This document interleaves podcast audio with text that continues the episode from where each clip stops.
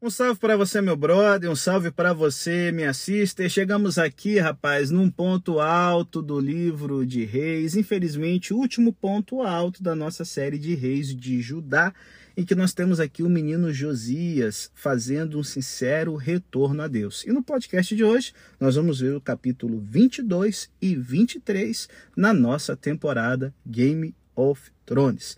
E, né, é, vocês vão ver que um, uma das palavras que vai aparecer muito, né, nessa sequência aqui de 2 Reis 22 23 é a palavra ouvir, né? E ouvir é uma palavra hebraica das palavras mais repetidas pelos judeus, porque tem uma oração que é feita todos os dias pelo judeu devoto, que é Shema Israel Adonai Eloheinu Adonai Errad. Ouve Israel, o Senhor nosso Deus, o Senhor é um e amarás o Senhor teu Deus de todo o teu coração, de toda a tua alma e com todas as tuas forças.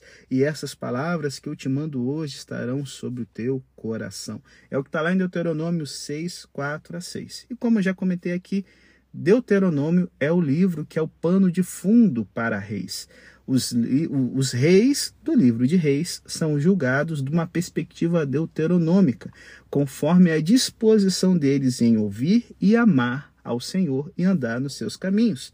E nós temos aqui um claro toque de trombeta para ser ouvido em todo o mundo em resposta do amor a, a, uma resposta, né, de amor ao amor de Deus com tudo que somos e temos. A palavra Shema, o nome né, da oração, ele é tirado da primeira palavra dessa convocação. É a palavra hebraica para ouvir. E ela tem reverberado através dos séculos na boca do povo judeu de manhã e à tarde.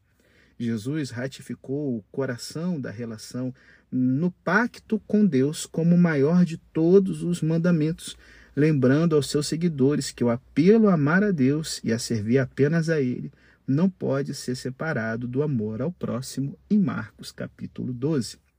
E sabe, gente, o curso da história no livro de Reis leva agora a severa crítica feita a Manassés e ao povo. Eles não estavam dispostos a ouvir, como diz o capítulo 21, verso 9.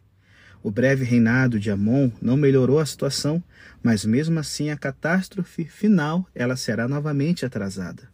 Em um quadro tão desolador, repleto de apostasia e potenciais ameaças, brilha com luz própria o relato de Josias, o único personagem de José a, de, a reis de quem se diz que se voltou ao Senhor com todo o seu coração e com toda a sua alma e com todas as suas forças, segundo as diretrizes da lei de Moisés, como está no capítulo 23, verso 25. Existem ocasiões em que parece mais fácil amar a Deus porque é evidente a aceitação da comunidade em geral em relação a determinado comportamento e quando honrar a Deus vem do ditado da moral comunitária. Aqueles que nascem em famílias devotas têm um bom exemplo a seguir. Josias, porém, não desfrutou de nenhuma dessas vantagens, embora o arrependimento de Manassés, que a gente vai ver em crônicas, possa ter influenciado seus conselheiros e o pessoal associado ali no entourage é, real. Embora Amon tivesse continuado nos caminhos de seu pai Manassés, Josias fez o reto diante dos olhos do Senhor e andou em todo o caminho de seu pai Davi, colocando assim em prática a lei deuteronômica do rei ao não se afastar nem para a direita e nem para a esquerda esquerda. Uma dica que fica, né, para os cristãos que gostam de falar de política, né, papai? Voltando aqui para o texto bíblico. Josias, cujo nome significa Jeová tem salvado, Jeová salva, Jeová salvação. É, é, é um nome que, assim, seria sinônimo, próximo ao nome Josué, Jesus e tal. Josias, ele faz o que é reto diante dos olhos do Senhor e anda em todo o caminho de Davi, seu antepassado colocando assim em prática a lei deuteronômica, certo? E ele é apresentado como rei, modelo por excelência, ilustrando com sua vida a exortação que encontramos em Provérbios, em que diz: Meu filho, esteja atento às minhas palavras, incline o ouvido às minhas razões, não se afastem dos seus olhos nunca os meus mandamentos. Guarde-os no meio do seu coração, porque são vida para aqueles que os encontram e medicina para todo o seu corpo. Seus olhos olhem para o reto e dirija suas pálpebras para o que tem à sua frente. Examine o caminho dos seus pés e todos seus caminhos sejam corretos. Não se desvie nem para a direita e nem para a esquerda. Afaste seu pé do mal. É o que vemos em, é o que vemos em Provérbios 4, uma dica ainda para hoje, para você, meu querido ouvinte. E sabe, quando a gente pensa no ambiente social de Josias, o ambiente social, gente, era duro. E o meio século, a gente não está falando aqui de 4 anos, 8, 16, estamos falando aqui de meio século anterior, marcado por apostasia, corrupção e violência, cara.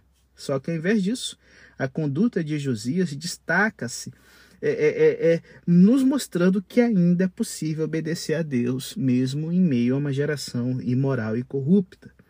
Esse caminho também está aberto aos seus sucessores, mas infelizmente eles não vão querer segui-lo. Embora a história torne evidente que suas ações não fizeram senão atrasar o juízo até depois da sua morte, o relato destaca que não se trata de algo impossível de pôr em prática, sabe, fruto de um idealismo inocente, ingênuo, porque o que faz a diferença é a obediência. A presença de uma escuridão densa não é desculpa para não se esforçar para fazer brilhar uma luz intensa. Josias ele toma iniciativa em todos os momentos. Suas ações, com um vocabulário repetido e com a inclusão de um amplo círculo de personagens complementares, fornece uma estrutura útil para o relato. Capítulo 22, 3 a 11, nós temos ele enviando ao escriba Safã é, o, o, o, ele enviando o escriba Safã, o, sumo sacerdote Uquias, né? E aí ocorre a descoberta do livro da lei. É, dos versos 12 ao 20, ele ordena a Uquias, a Safã e mais três que façam investigações sobre esse livro e as implicações do seu conteúdo e que vão então fazer uma consulta à profetisa Uda. Nos versos 1 a 3 do capítulo 23, Josias envia recado a todos os anciãos responsáveis de Judá e de Jerusalém para se reunirem diante dele, juntamente com todo o povo, e o livro da lei é lido publicamente, sendo resultado a reafirmação do seu compromisso de lealdade com o pacto entre Israel e Deus dos versos 4 ao 20 do capítulo 23, Josias ordena que sejam queimados e se coloque fim a toda uma série de lugares idólatras, e ele vai realizando reformas conforme disposto no livro encontrado no templo. Nos versos 21 ao 23 do capítulo 23, ele encomenda e reúne todo o povo para celebrar a Páscoa, tal como estava escrito no livro encontrado. E finalmente, no verso 24 a 25 do capítulo 23, ele se livra né, de tudo aquilo que possa estar em contradição ao que está escrito no livro, tendo uma obediência restrita à vontade de Deus. É um homem fantástico, vai ter seus erros. Vem comigo, vamos ver nos próximos dois blocos. No primeiro, no próximo bloco, capítulo 22 no último, capítulo 23, as lições que podemos tirar da vida do rei menino, do menino Josias, uma pessoa que se dedicou integralmente a fazer a vontade de Deus.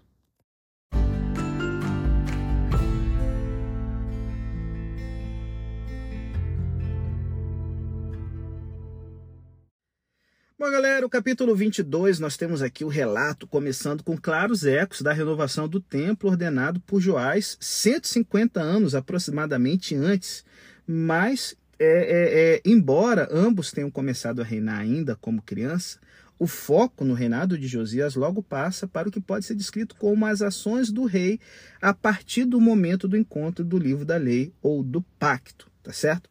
Para o autor de Reis, a descoberta do livro da aliança no 18º ano do seu reinado, como diz o verso 3, é o acontecimento definitivo e como tal ele é destacado.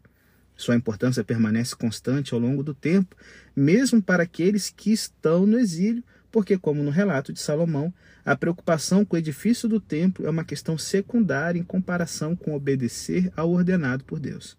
E aí, no relato paralelo em 2 Crônicas 34 e 35, que é dirigido à comunidade pós-exílica com o tempo reconstruído, nós vemos um interesse muito maior no templo e no culto, e, portanto, ele apresenta o material de forma diferente. Então, nós temos descrito aqui as reformas, né, que começam a partir do oitavo ano, tá certo?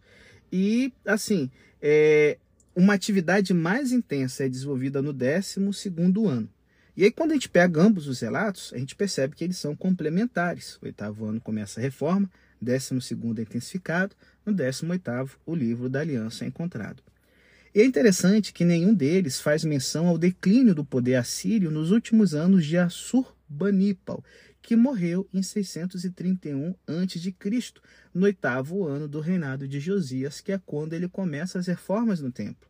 E ao fazer isso, evita-se toda a possível impressão de que as reformas tiveram uma motivação nacionalista no seu fundo, embora seja verdade que esse declínio da Síria permitiu a Josias estender o seu controle para aonde era o antigo reino do norte de Israel, com Josias chegando aproximadamente a deter o controle da região de Betel, de Samaria e do vale de Meguido, ali do vale de Israel, relembrando um pouco o templo da monarquia unida, tá certo?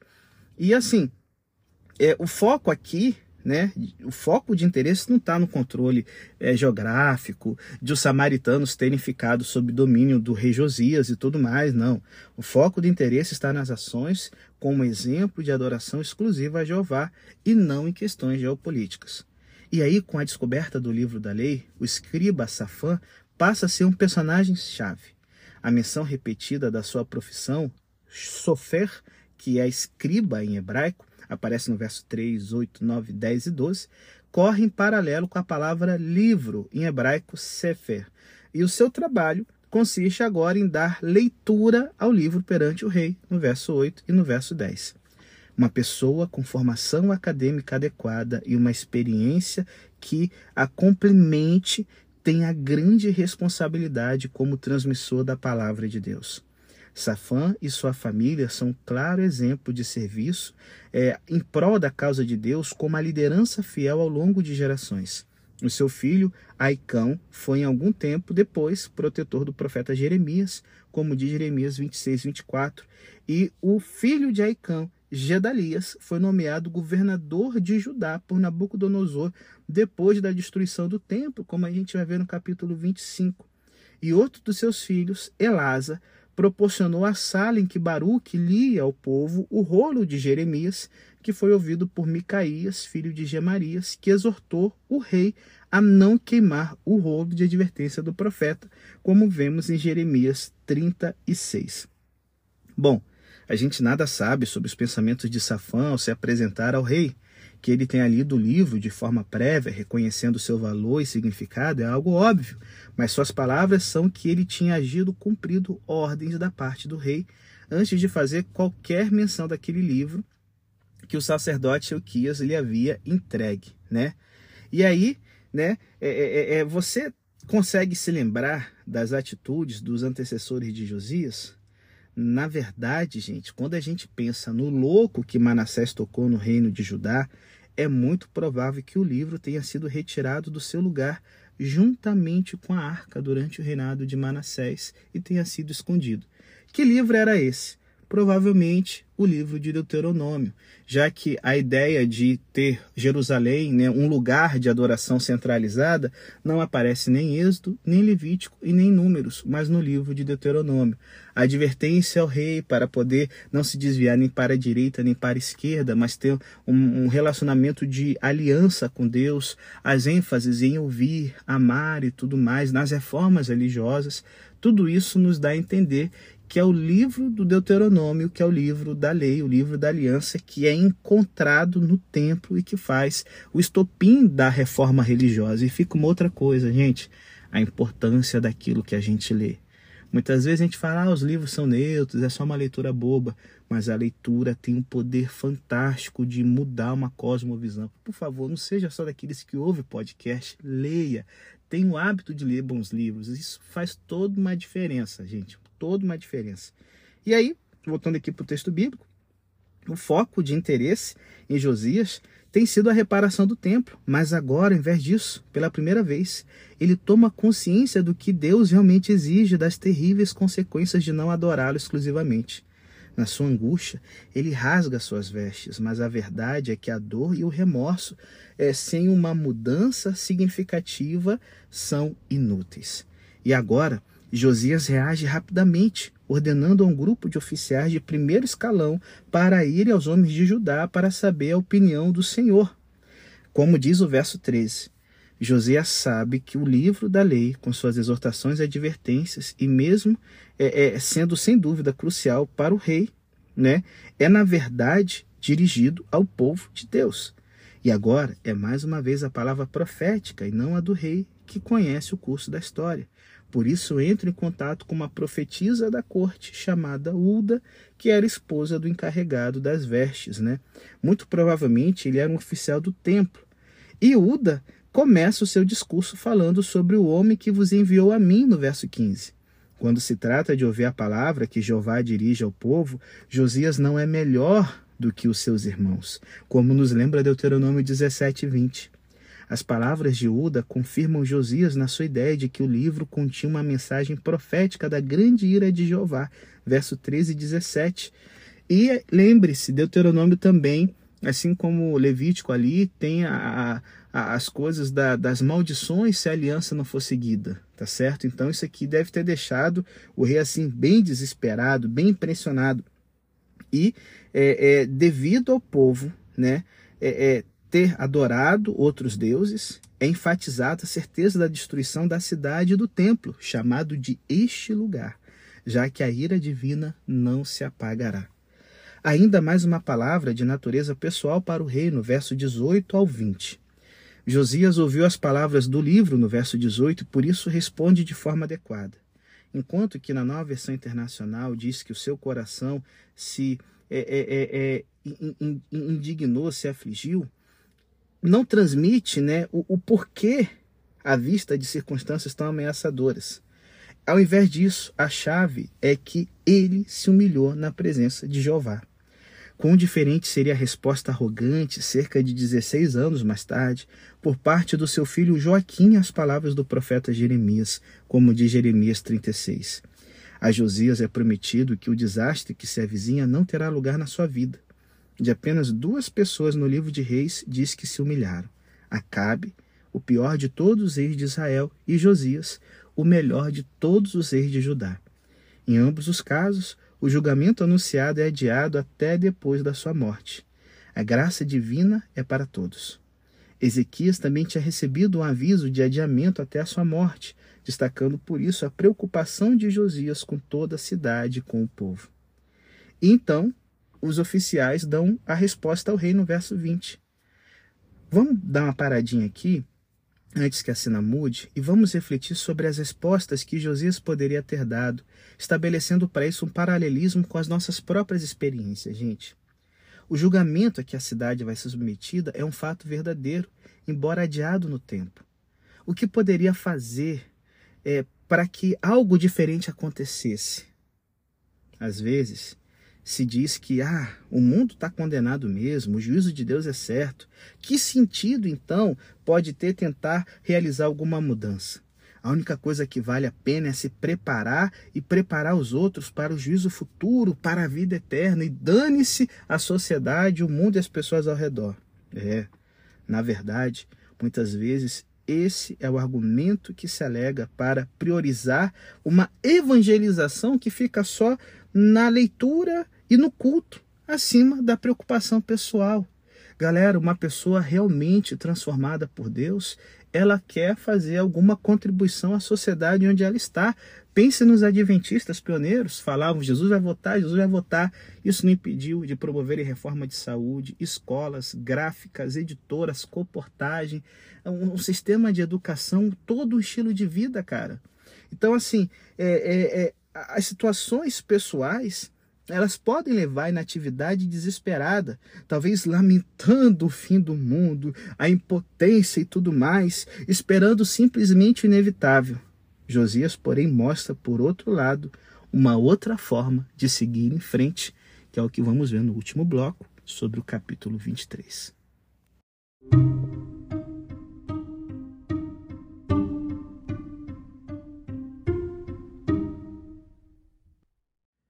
O capítulo 23 nos diz que Josias age de forma positiva para operar uma mudança na comunidade debaixo da aliança, certo? Humilhar-se vai além de uma lamentação para evitar o castigo.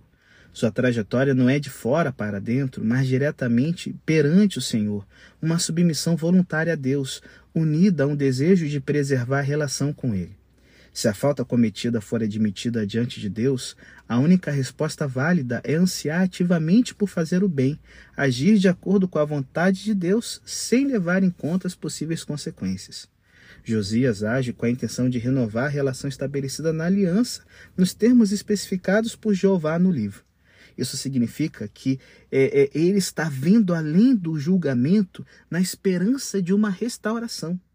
Algo semelhante ao que encontramos na oração de Salomão na dedicação do templo três séculos antes, em 1 Reis 8, e até mesmo anteriormente no próprio livro da Aliança, Deuteronômio 30. Era então a esperança de Josias que, tal como a sua resposta tenha produzido um adiantamento, um, um, um, um, julgamento adiado, né? Poderia agora acontecer a mesma coisa se o povo reagisse de forma adequada? Hum. O que podemos afirmar para além das conjecturas é que ele não via nenhuma outra possibilidade que não fosse a renovação. Desde o mais pequeno até o maior, todos foram desafiados a cumprir as palavras da aliança que estavam escritas naquele livro, fazendo um pacto diante de Jeová, como diz os versos 2 ao 3. Devemos destacar aqui, um pouco significativamente, que não se ora pedindo libertação e que não se faz nenhum apelo para que Deus cancele o julgamento. O desejo inicial de Josias de recuar diante da ira de Deus tem a sua resposta na palavra profética que anuncia a inevitabilidade da destruição de Judá. Mesmo assim, Josias segue em frente com as reformas. Podemos concluir, portanto, que não obedecemos a Deus pelo possível ganho ou por evitar o juízo. Trata-se, em vez disso, que a obediência a Deus ocorre naturalmente por causa de uma fé verdadeira no coração. E a relação de aliança com Jeová significa ouvir atentamente as suas palavras e segui-lo com todo o coração e com toda a nossa alma. O rei, como líder, deve ser um exemplo disso, tendo o povo também uma resposta apropriada. O exemplo de Josias, a resposta do povo, nesse caso, são de particular importância para a gente.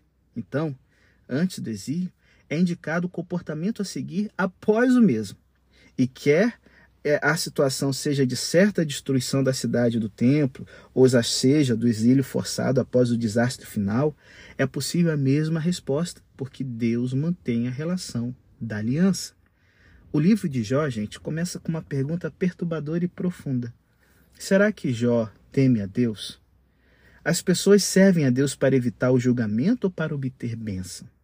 O amor que Josias professa a Deus não é de forma alguma pensando em se esquivar desse juízo, mas com um único comportamento, como, né, na verdade, como o único comportamento apropriado, vivendo por isso em humilde relação com Deus que mantém sua aliança.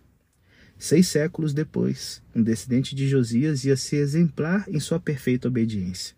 Assim, independentemente do que aconteceria, sua oração foi: Não seja feita a minha vontade, mas a tua instruindo seus discípulos a obedecerem todas as coisas que lhes foram ordenadas. A obediência confiante é a resposta objetiva a ser alcançado em virtude da graça de Deus para conosco. Podemos dizer com total integridade: Jesus é o Senhor e acompanhar essa declaração de querer conhecer a vontade de Jesus está disposto a colocá-la em prática na nossa vida. Reconhecer Jesus como Senhor e continuar tendo a mesma vida bagunçada, tem um, um, algo errado aí, galera. Não importando o que possa acontecer no futuro, Josias sabe que ele foi chamado para emprestar os seus ouvidos apenas a Jeová. Então agora a obediência, ela supõe ação. É o que vamos ver dos versos 4 ao 20. Como parte central da cerimônia de casamento, né, estão as promessas mútuas de amor e fidelidade, votos que são feitos com toda sinceridade e honestidade e com desejo genuíno de cumpri-los. Mas então aparece a realidade da vida. Agora que duas pessoas passaram a ser uma, já não é uma questão de satisfazer-se a si próprio e conseguir que não seja assim, né? Leva uma vida inteira. As promessas da cerimônia da aliança, pelo menos para Josias, tinham sido feitas com alma e coração, e agora chegou a hora de colocá-las em prática. E para tal empreendimento era necessário mudanças radicais, começando por retirar e destruir objetos que para muitos se tornaram sagrados. O essencial e prioritário era a limpeza dos templos, removendo todos os objetos de adoração a Baal, a Zacerá, a Será e aos exércitos celestes que Manassés havia introduzido em toda a cidade de Jerusalém e, pasmem, no templo de Jerusalém também, como diz o verso 4, queimando-os até transformá-los em cinzas que depois se dispersaram. Não pode haver outros deuses diante de mim, como diz o primeiro mandamento. E os povos entregues a esses cultos deveriam cessar suas práticas, assim como os sacerdotes idólatras trazidos de fora deveriam ser depostos, pondo também fim aos santuários de prostituição masculina. Nossa, pastor, como assim? A ideia era de que os homens que tivessem ali, eles, eles estavam disponíveis para os adoradores e adoradoras, e o dinheiro que se pagaria a uma prostituta com essa relação sexual seria depositado para o templo da divindade. E relembrando, na cultura cananeia antiga, o sexo, o êxtase sexual, era uma forma de contato com o divino. Então, assim, essa transferência né, dos sacerdotes de vários santuários locais espalhados em Judá para Jerusalém, né, é, tirando e destruindo todos esses lugares altos do reino, né, é, é, é, é algo que nós encontramos evidências arqueológicas hoje. É, os arqueólogos israelitas têm, israelenses têm descoberto, cara, que é, lá pelo século VII houve uma destruição em série de santuários locais com a centralização do culto em Jerusalém. E esses sacerdotes, né, que haviam participado de uma adoração sincrética de Jeová e outros deuses, eles vão participar da divisão dos dízimos dos sacerdotes, mas não vão oficiar sacrifícios no Templo de Jerusalém, concordando com o texto de Deuteronômio 18, 6 a 8. A porta de entrada, né, ou os santuários das portas, muito possivelmente representava uma fonte local de renda, onde os sacerdotes ficavam na entrada da cidade, dispostos ali a oferecerem sacrifícios, simpatias, maldições, amuletos, benzer as pessoas conforme determinado valor financeiro. Outras localizações com seus correspondentes objetos de culto alheios à adoração a Jeová foram também igualmente incluídos. O Vale de Tofete, com essa única menção de reis, era célebre lugar de cultos associados aos sacrifícios humanos.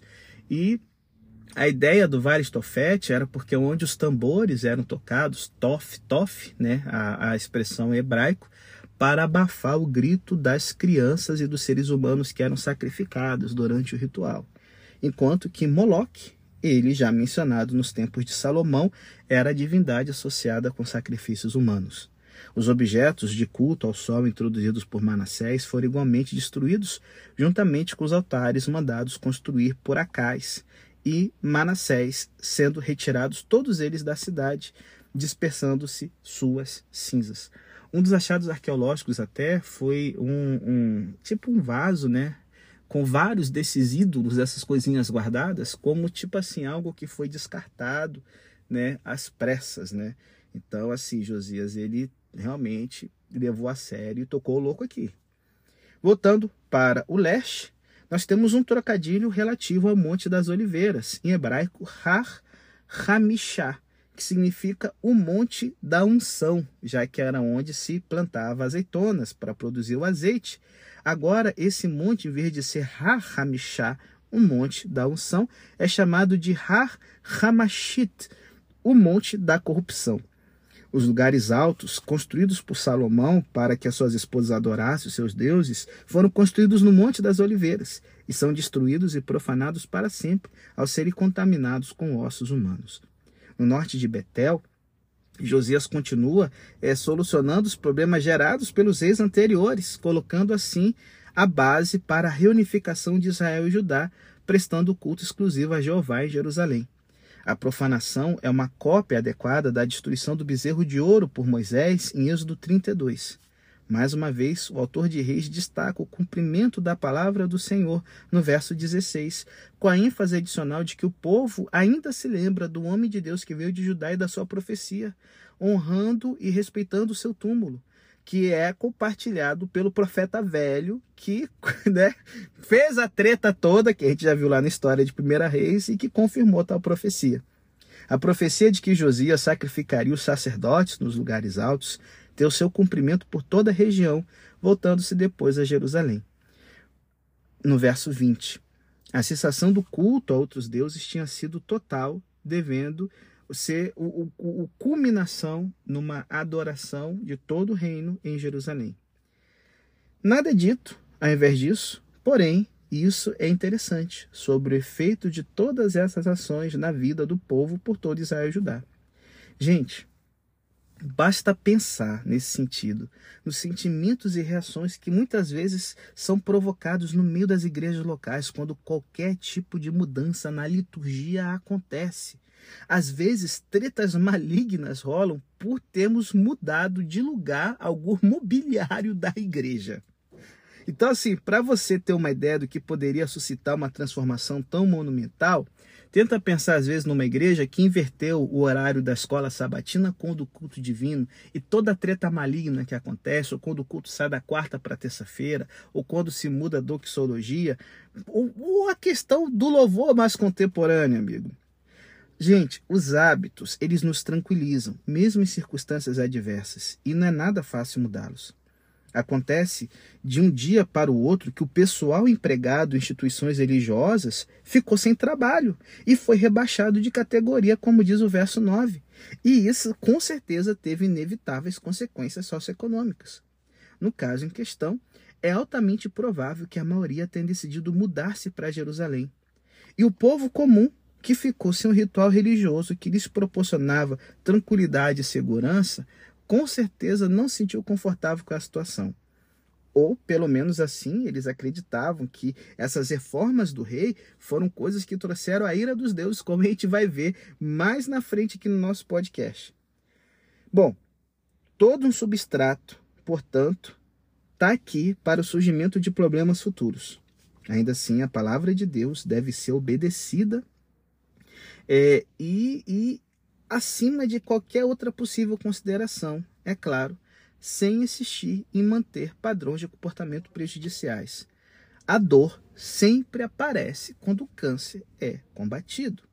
E agora Josias, como rei, fez tudo o que estava em sua mão para levar adiante as reformas necessárias, e agora cabe ao povo agir em conformidade. O livro da aliança ordena mais do que a cessação da adoração a outros deuses em todas suas possíveis manifestações. É nisso que consiste o lado negativo de uma adoração positiva e a obediência a Deus como norma de vida. Josias manda agora todo o povo celebrar a Páscoa para Jeová, vosso Deus.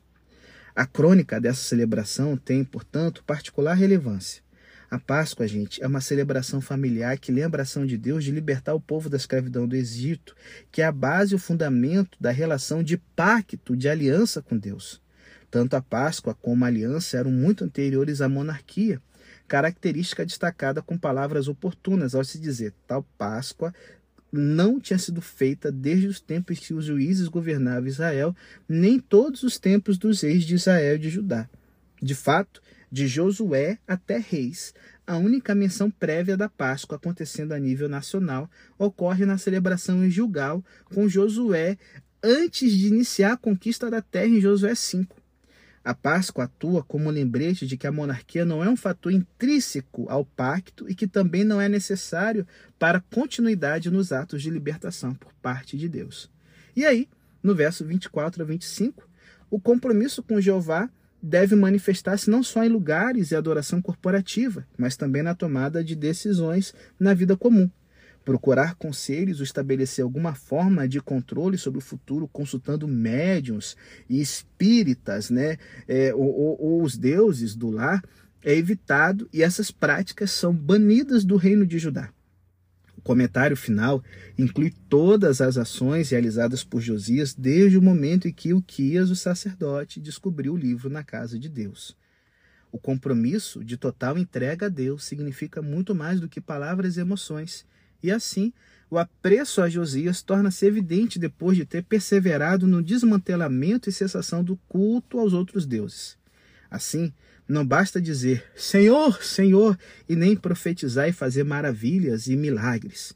A vontade do meu Pai nos céus é a única coisa que vale diante do, de Deus, certo? Como diz Mateus 7, 21 a 27. Esse é o único fundamento seguro. Fazer a vontade de Deus quando a tempestade faz a sua aparição na nossa vida. E falando em tempestade, né? É, antes da gente entrar na morte de Josias, será que essas reformas tiveram resultado duradouro? Bom, o julgamento ainda está pendente, como diz o verso 26 e 27. Mais uma vez, somos lembrados de que as reformas de Josias não serviram para evitar o desastre que se aproximava. As palavras de aviso de Uda são reforçadas no resumo final. Jeová não vai manter Judá na terra que ele tinha prometido e nem se vai circunscrever a cidade escolhida, né? A Jerusalém, na qual ele tinha prometido que o seu nome estaria lá. A razão?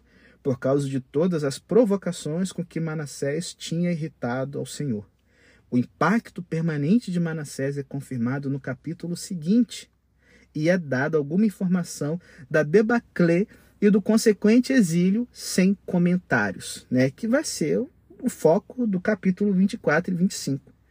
Outras partes do Antigo Testamento ampliam razões para esse exílio e o significado do longo reinado de Manassés. Bom, diante da realidade inapelável do exílio, o povo duvidou da justiça divina, lembrando as palavras de Ezequiel 18, verso 2. Os pais comeram as uvas azedas e os dentes dos filhos que se têm se embotado. Como já foi apontado, a única lei de Moisés citada explicitamente em Reis é a de rejeição de uma repercussão de castigo através das gerações, como vimos em 2 Reis 14, 6. A resposta a isso, por parte do profeta Ezequiel, era que os filhos, especificamente a geração que tinha sofrido a queda de Jerusalém e o início do exílio, estavam sendo punidos por suas próprias faltas e não por terem feito né, é, é, algo é, é, é, é menor do que os seus pais e sendo punidos injustamente. O que é confirmado aqui, porque os quatro reis seguintes, depois de Josias, não evidenciaram nenhuma vontade de imitar o seu antecessor. Infelizmente, Jeremias também destaca a muito provável superficialidade dessas reformas, como de fato costuma acontecer quando se pretende impor as mudanças de cima para baixo. O filho de Josias, o rei Joaquim, mostrou maior interesse no luxo de seus palácios do que em cuidar dos pobres necessitados, que é o que realmente significa conhecer a Deus no Antigo Testamento. Surpreendentemente, quando finalmente é, é, fez a sua aparição a temida destruição, houve quem dissesse que tudo tinha ocorrido bem até que se deixou de prestar culto e adoração à rainha do céu. Isso está lá em Jeremias 44, 15 a 19, dando-se a entender que as reformas de Josias eram a causa da queda de Jerusalém, galera. Ezequiel, ainda mais incisivo em sua denúncia de certas práticas religiosas e da violência reinante em Jerusalém antes do exílio, em Ezequiel 16 e 23. Gente, as tradições são difíceis de serem erradicadas. O reinado de Manassés deu origem a um padrão de conduta que foi endêmico durante séculos.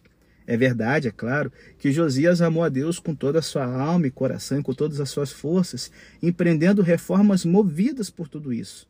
Mas, embora possa ter operado até certo ponto uma mudança de atitude no coração, né, refletindo é, e com a vontade necessária, não pode de forma alguma ser imposto essa mudança por lei ou por pressão política.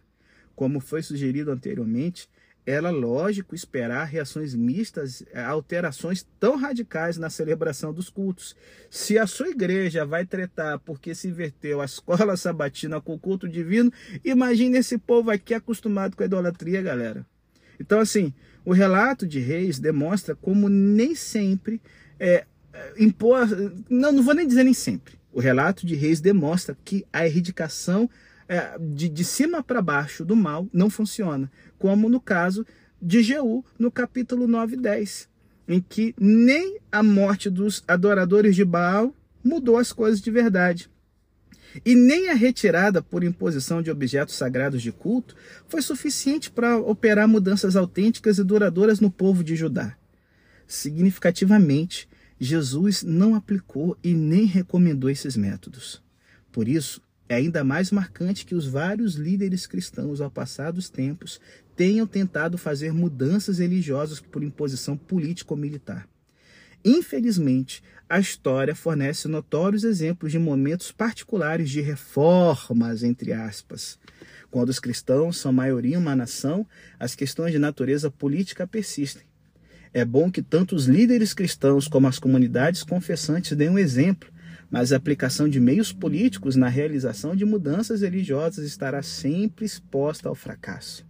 Josias é um exemplo disso, como uma pessoa moral em uma sociedade moral, colocando-se em evidência ao mesmo tempo, em primeiro lugar, os limites para o impacto pessoal na vida pública, na vida pública, e em segundo lugar, crucial, mesmo assim, de um compromisso pessoal que não se torna cínico diante das limitações. Embora o apóstolo Paulo tenha sofrido as limitações da lei externa, antecipados por Jeremias e Ezequiel, não deixa de ser possível continuar a viver em espera confiante e total obediência.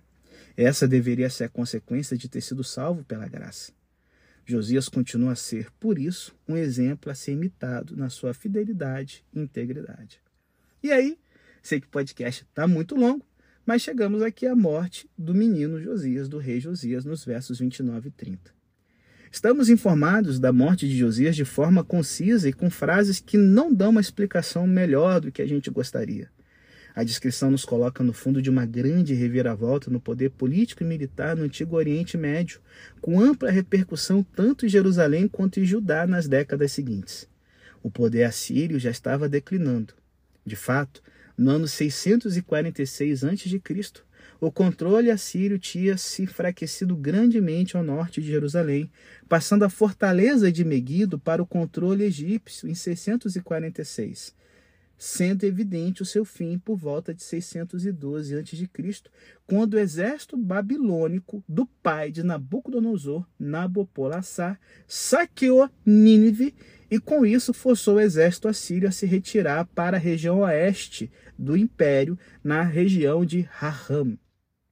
No ano 609 a.C., o exército egípcio, debaixo do comando do faraó Neco, que havia sido né, um refém na corte assíria, preparou-se para ajudar o rei da Síria contra os babilônicos. Olha, uma das ironias da história em que inimigos se tornam aliados até o fim, né? Incrível isso.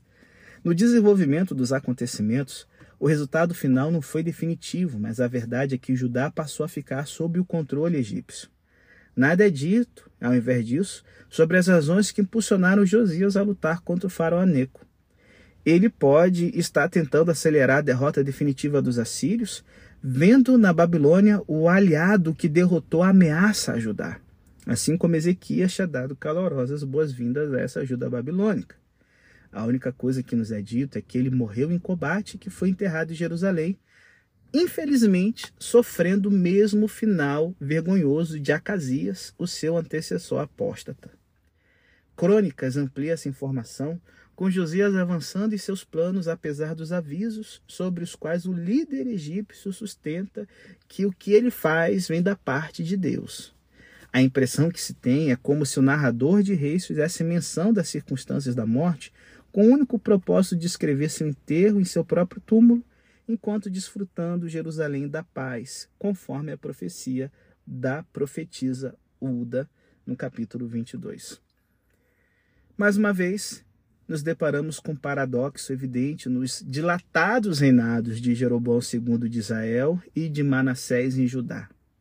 Trata-se, portanto, do mistério da soberania divina no meio dos assuntos humanos e do acúmulo de sofrimento humano juntamente com as complexidades de viver de forma individual dentro de uma sociedade plural maior.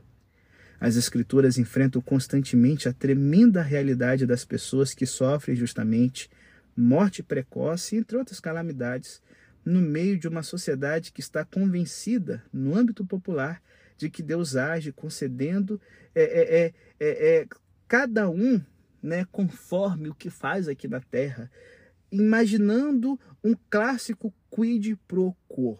Você foi bom, vai morrer bem. Foi mal, uma morte horrível. E a Bíblia nos mostra que não é assim. Exemplos disso abundam no livro de Jó, nas abordagens de muitos salmos, como o Salmo 22 e 73, ou daqueles que perguntaram a Jesus sobre a cegueira do homem lá em João 9, ou nas próprias perguntas retóricas de Jesus após a notícia do, do, do, dos assassinatos na Galiléia em Lucas 13. O silêncio do narrador de reis sobre os motivos de Josias pode obedecer a um desejo de não trair esse rei como um modelo de lealdade incondicional ao Senhor. A história das suas reformas já foi apresentada detalhadamente com total apreço. O caminho para a frente, não só para os reis, mas também para o povo, mesmo em momentos em que não existe rei, é sempre o mesmo. Voltar-se a um Deus que liberta o seu povo e faz um pacto com ele, com a correspondente celebração da Páscoa vivendo o seu povo essa relação, servindo apenas a Jeová. As reformas não foram permanentes no período anterior ao exílio para Jerusalém e Judá, mas a sua memória persistiu, sendo mencionado agora como um estímulo à obediência no presente. O livro da aliança é mantido como uma palavra com origem em Deus que deve ser ouvida. E novamente, temos um outro rei que mostra de que ser temente a Deus e fazer o bem e ser uma pessoa moral e totalmente apegada a Deus não nos impede de tomar decisões idiotas. Fique esperto, que a gente possa ter a sabedoria de buscar amar a Deus como Josias teve, independente de juízo, independente de qualquer coisa, simplesmente porque ser fiel é a resposta adequada à fé que nasce no coração quando a graça de Deus nos alcança.